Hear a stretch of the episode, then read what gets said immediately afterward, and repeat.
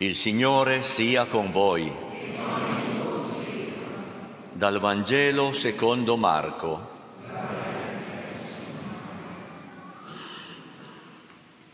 In quel tempo Gesù nel Tempio diceva alla folla nel suo insegnamento: guardatevi dagli scribi che amano passeggiare in lunghe vesti, ricevere saluti nelle piazze, avere i primi seggi nelle sinagoghe e i primi posti nei banchetti. Divorano le case delle vedove e pregano a lungo per farsi vedere. Essi riceveranno una condanna più severa. Seduto di fronte al tesoro, osservava come la folla vi gettava monete. Tanti ricchi ne gettavano molte, ma venuta una vedova povera, vi gettò 2 monetine che fanno un soldo. Allora, chiamati a sé i suoi discepoli, disse loro: in verità io vi dico, questa vedova così povera ha gettato nel tesoro più di tutti gli altri. Tutti infatti hanno gettato parte del loro superfluo. Lei invece nella sua miseria vi ha gettato tutto quello che aveva, tutto quanto aveva per vivere. Parola del Signore.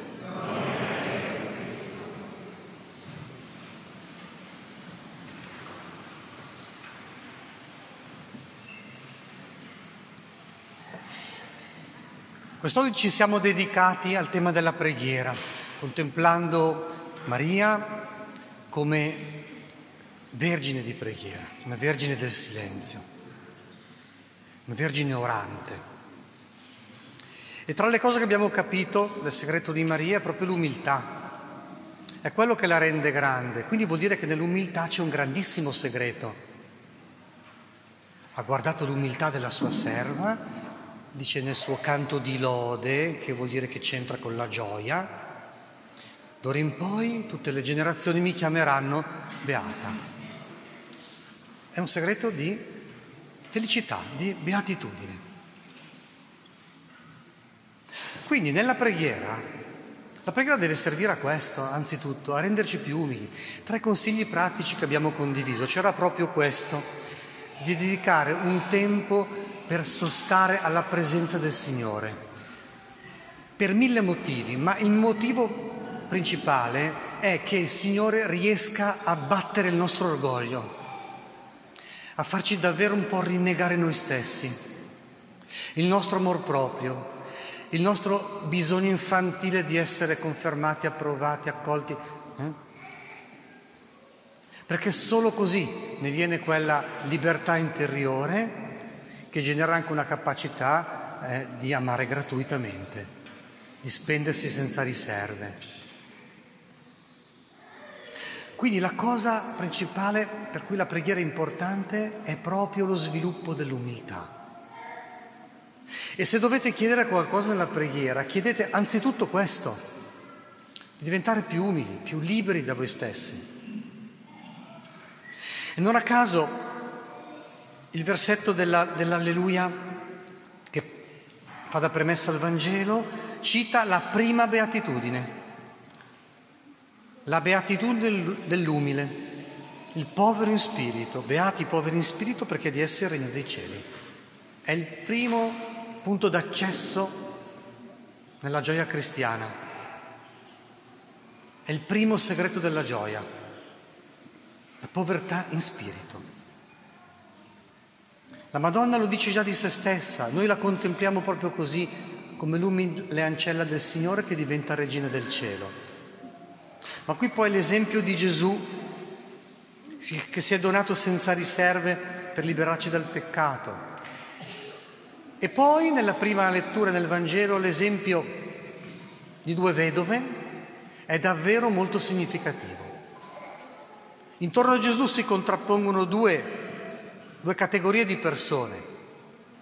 Da una parte appunto gli scribi, i farisei, i capi del popolo, che dice il Vangelo amano passeggiare in lunghe vesti, ricevere saluti, avere i primi seggi. Vedi che cercano ancora se stessi, l'approvazione degli altri, il successo mondano, e così non si preoccupano di arricchire davanti a Dio.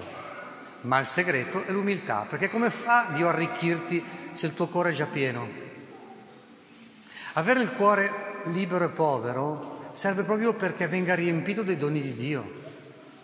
E quindi è veramente un grande segreto di felicità e di fecondità, un segreto di riuscita del disegno di Dio nella nostra vita.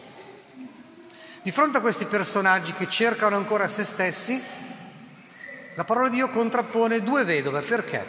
Perché nella Bibbia ci sono tre categorie che vengono continuamente ripetute, come categorie simboliche, reali e simboliche, che aiutano a capire. Il povero, l'orfano e la vedova. Infatti, se avete sentito il Salmo 145, diceva proprio così: egli sostiene l'orfano e la vedova, ma sconvolge le vie dei malvagi.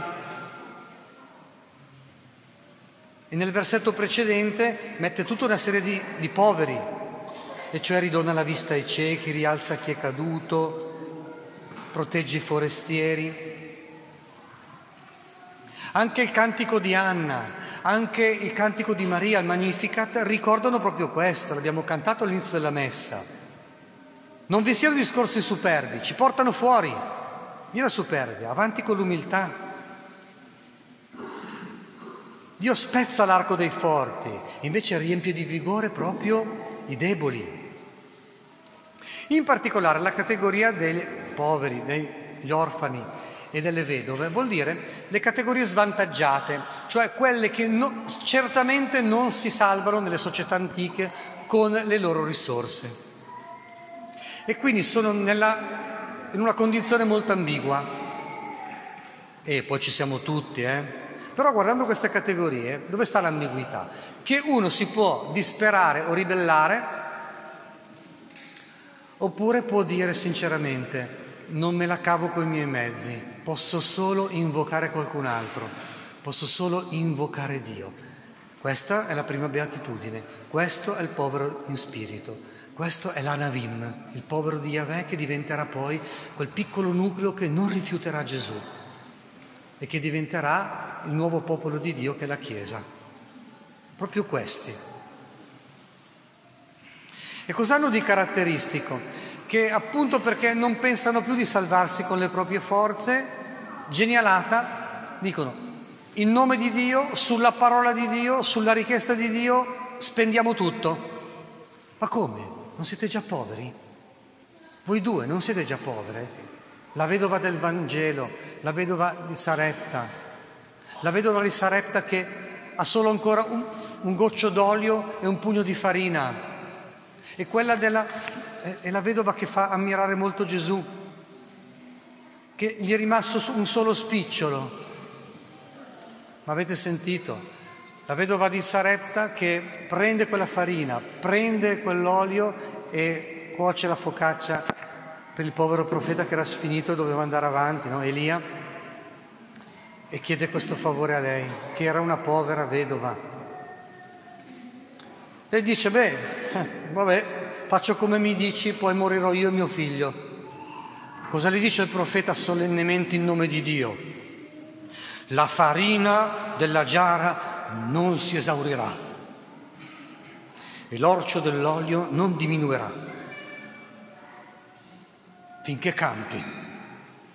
È quello che sperimenta il cristiano, è quello che sperimenta l'animo semplice che non trattiene se stesso, che non difende se stesso, che non cerca approvazioni e ritorni d'immagine, ma si dona senza riserve. Si accorgerà che Dio non ha il braccino corto, che la provvidenza di Dio interverrà sempre, che non deve temere, che quello che chiede nella preghiera gli verrà dato anche in abbondanza.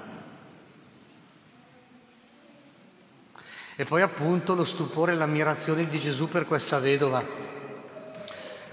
Notate la contrapposizione delle due categorie. Tanti ricchi gettavano un sacco di monete nel tesoro, e il Vangelo dice per farsi vedere, ma venuta una vedova povera, quindi non solo vedova ma anche povera, le due categorie, quelle lì svantaggiate, vi gettò due monetine, che è roba da niente. Ma Gesù dice: questa qui ha versato più di tutti gli altri, perché tutti hanno gettato parte del loro superfluo, cioè la vita se la tengono riparata, e invece lei no, si è esposta alla richiesta di Dio, e quindi è ammirevole. Gesù dice: perché vi ha gettato tutto quello che aveva per vivere. Solo che questo è il comportamento che il padre ha avuto con suo figlio, cioè per noi e per la nostra salvezza. Sapete cosa ha fatto, no? Ha dato tutto quello che lui era e che aveva, il figlio. E allora il cristiano, rimanendo ammirato di quello che Gesù ha fatto, che Maria ha fatto, che queste due vedove hanno fatto, dirà: Signore, donami il dono dell'umiltà, anch'io non voglio trattenermi, anch'io voglio spendermi, anch'io voglio che tu possa realizzare le tue grandi opere nella mia piccolezza, nel mio limite, con i miei difetti. Mi metto pienamente a tua disposizione, non voglio trattenere nulla. E allora vedrai le grandi opere di Dio nella tua vita. Il nostro Don Bosco questo l'ha sperimentato tantissimo. Quando si è sentito chiamato da Dio una cosa del tutto sproporzionata, come fondare una congregazione, come salvare centinaia di ragazzi poveri, come costruire un'intera basilica, ha dovuto riconoscere che quella basilica è stata costruita con i soldi dei poveri che gli sono arrivati a motivo delle grazie che la Madonna aveva distribuito in abbondanza strepitosa. È tutto vero. Signore, rendici umili.